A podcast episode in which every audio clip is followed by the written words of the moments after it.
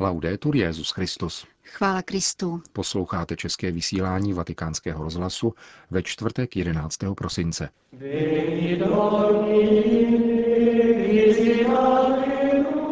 Papež František v dnešním kázání varoval před úskalím komercializace milosti. Skončila třídenní porada devíti kardinálů, připravujících spolu s papežem Františkem reformu římské kurie. A na závěr výňatek z interview, které papež František poskytl argentinskému listu La Nación. Hezký poslech přejí Milan Glázer a Jana Gruberová.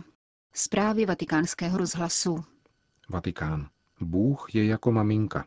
Miluje nás nezištně, ale my nezřídka chceme tuto milost kontrolovat jakýmsi duchovním účetnictvím, řekl papež František v homílii při raním v kapli domu svaté Marty. Bůh zachraňuje svůj lid nikoli z dálky, ale přiblížením, něhou. Papež František si vzal podnět z dnešního čtení z proroka Izajáše a použil přirovnání.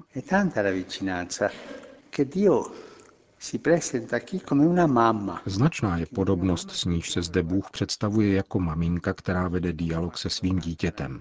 Maminka, která zpívá dítěti u kolébavku, napodobuje hlas dítěte a stává se maličkou jako dítě.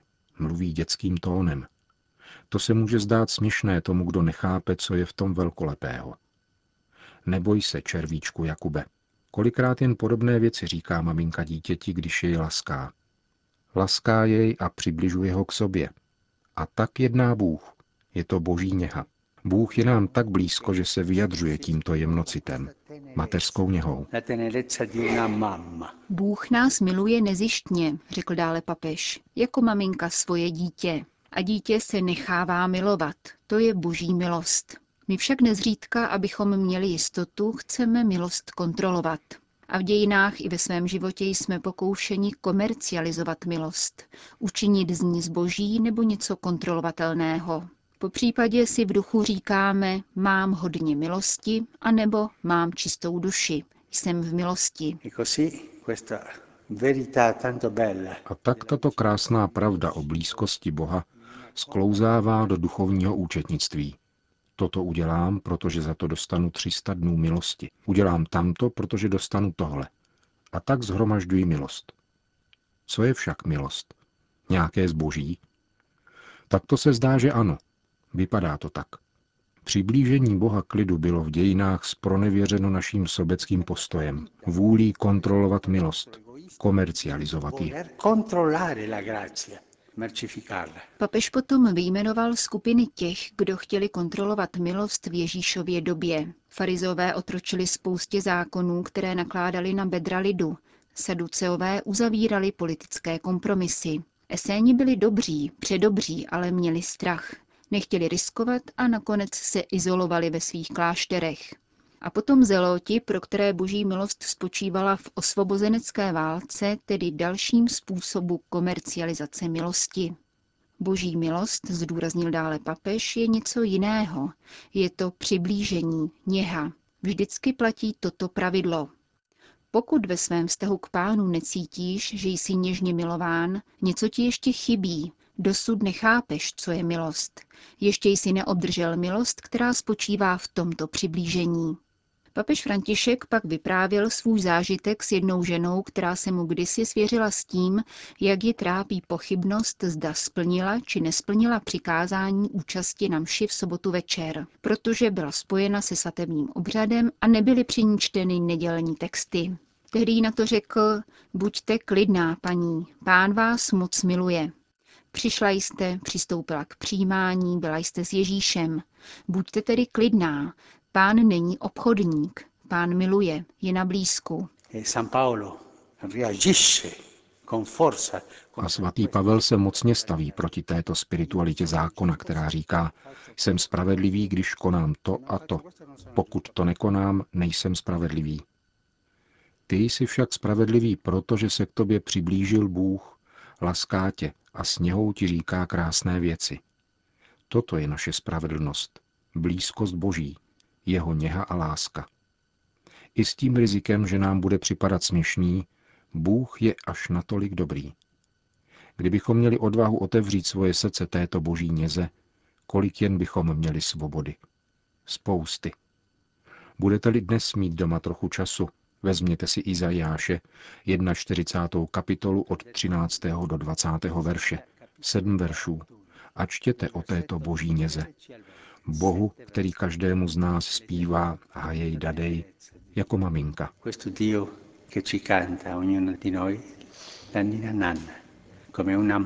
Končil papež František dnešní ranní homílii v domě svaté Marty. Vatikán. Mladí lidé mají být prvními a radostnými hlasateli Evangelia mezi svými vrstevníky, píše papež František v poselství zaslaném účastníkům čtvrté Evropské konference o pastoraci mládeže. Kongres, který dnes začal v Římě a potrvá až do soboty, organizuje Papežská rada pro lajky spolu s Radou evropských biskupských konferencí. Pomozte mladým lidem, aby si uvědomili, že víra nestojí v protikladu k rozumu. Zní jedno z papežových doporučení adresovaných pracovníkům v mládežnické pastoraci. Doprovázejte mladé lidi až do té míry, aby se posléze oni sami stávali protagonisty evangelizace, žádá František dále. A konečně vybízí, aby pastorační pracovníci mládež vedli k rozlišení povolání a připravovali k následování Ježíše v manželském a rodinném životě či k zasvěcenému životu ve službě Božímu království. To vše od pastoračních pracovníků vyžaduje zralou víru a schopnost mladé lidi doprovázet na cestě vedoucí ke Kristu. Mládežnická pastorace, zdůrazňuje papež František, je tedy mnohem více než nabídka různých aktivit – spočívá ve společné pouti s mladými lidmi, osobním doprovázením ve složitých a leckdy obtížných kontextech. Pastorační pracovníci mají podchytit otázky mladých lidí a na jejich základě navodit opravdový a poctivý dialog. Takováto komunikace je ovšem možná pouze pro toho, kdo sám prožívá osobní vztah s Ježíšem Kristem, z něhož vyplývá vztah k bratrům. Připomíná svatý otec účastníkům konference o pastoraci mládeže v Evropě. Vatikán Peru. Hlavní město Peruánské republiky hostí v prvních 12 prosincových dnech 20. klimatickou konferenci, které se účastní zástupci většiny zemí celého světa. Petrův nástupce se v této souvislosti obrátil s osobním listem na peruánského ministra životního prostředí pana Manuela Vidala. Papež připomíná, že diskuse o klimatických změnách dopadá na celé lidstvo, zejména na nejchudší obyvatele planety a budoucí generace. Konferenční jednání tudíž obnáší závažnou etickou a morální zodpovědnost. Je příznačné, píše svatý otec dále, že dějištěm konference je pobřeží omývané Humboldtovým proudem, který symbolicky spojuje národy Ameriky, Ázie a Oceánie. Papež v tom spatřuje pobídku ke společné práci v účinném boji proti globálnímu oteplování. Tato kolektivní reakce by měla překlenout partikulární zájmy a postoje a vymanit se politickým a ekonomickým tlakům, vyzývá dále. Papež poukazuje na drama malých ostrovních států, zejména v oblasti Pacifiku, které jsou změnami klimatu nejvíce ohroženy v důsledku růstu hladiny oceánu. Upomínají nás na nedbalost a nečinnost, kterým musíme čelit kulturou solidarity, setkávání a dialogu. Čas k nalezení globálního řešení pomalu vyprchal, varuje Petrův nástupce. Ve své společné odpovědi proto musíme být schopni dokázat zodpovědnost za ochranu planety a lidské rodiny, píše papež František Dolimi účastníkům 20. klimatické konference. Vatikán. Dnes se skončila třídenní porada devíti kardinálů připravujících spolu s papežem Františkem reformu římské kurie. V tiskovém středisku svatého stolce dnes informoval novináře o průběhu porady otec Federico Lombardi. Mezi konkrétními návrhy, kterými se rada kardinálů zabývala, bylo eventuální sloučení čtyř papežských úřadů, papežské rady pro rodinu, pro lajky, pro spravedlnost a pokoj a pro charitu. Další téma porady se týkalo Papežské komise pro ochranu nezletilých. Tato osmičlená komise bude mít svůj vlastní úřad, který bude mít přibližně 18 členů z různých kulturních a zeměpisných regionů. Konkrétní personální obsazení se teprve určí. Příští zasedání zvláštní devítičlené rady kardinálů se bude konat ve dnech 9.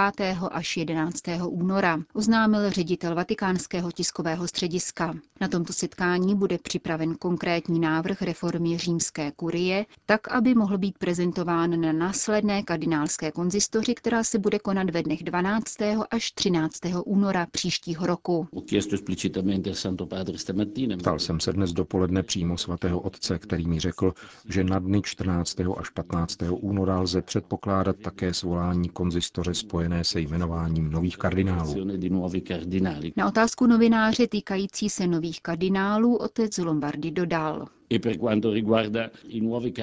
Pokud jde o nové kardinály, záleží, jak víme, na papeži, kdy uzná za vhodné oznámit svoje rozhodnutí. Obvykle to bývá asi tak měsíc dopředu.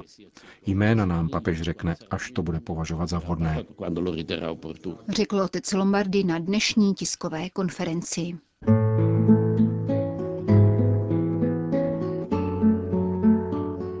Papež František poskytl rozhovor argentinskému deníku La Nación, který byl publikován minulou neděli. Přečteme vám některé z odpovědí na otázky, které papeži kladla argentinská žurnalistka Elizabeta Piqué. Jste papežem, který mluví zpříma. Proč se podle vás v některých sektorech cítí někdo dezorientován a mluví po nedávné synodě o loďce bez kormidelníka?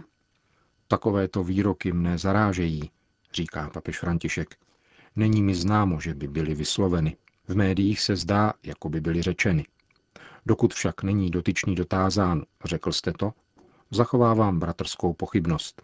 Ale všeobecně vzato je to proto, že se věci nečtou. Jednou mi skutečně někdo řekl, že rozlišování je prospěšné, ale že je zapotřebí podávat věci zřetelněji.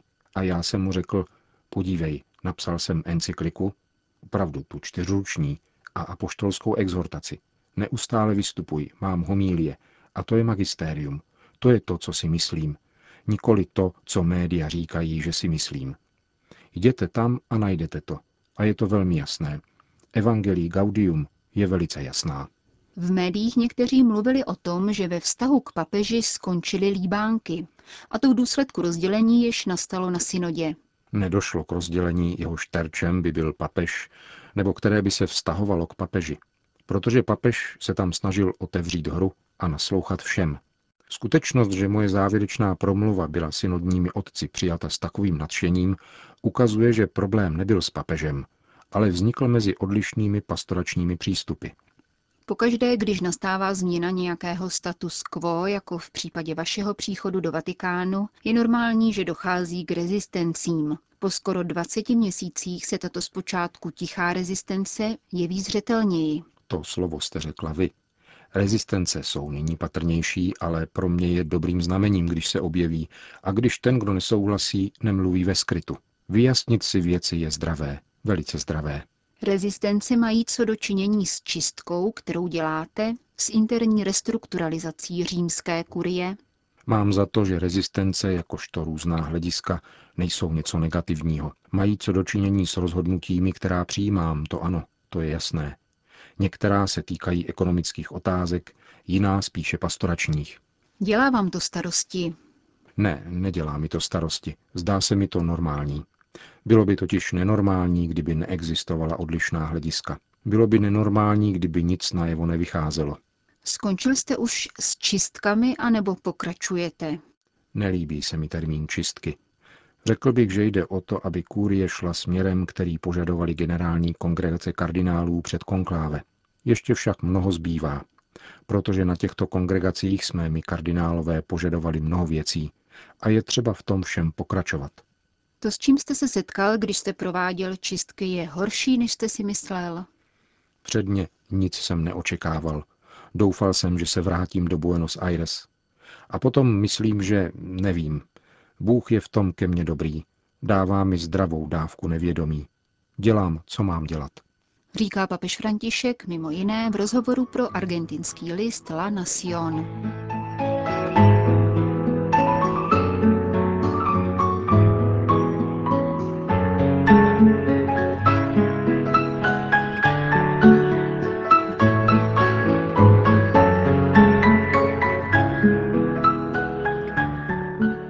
Končíme české vysílání vatikánského rozhlasu. Chvála Kristu. Laudetur Jezus Christus.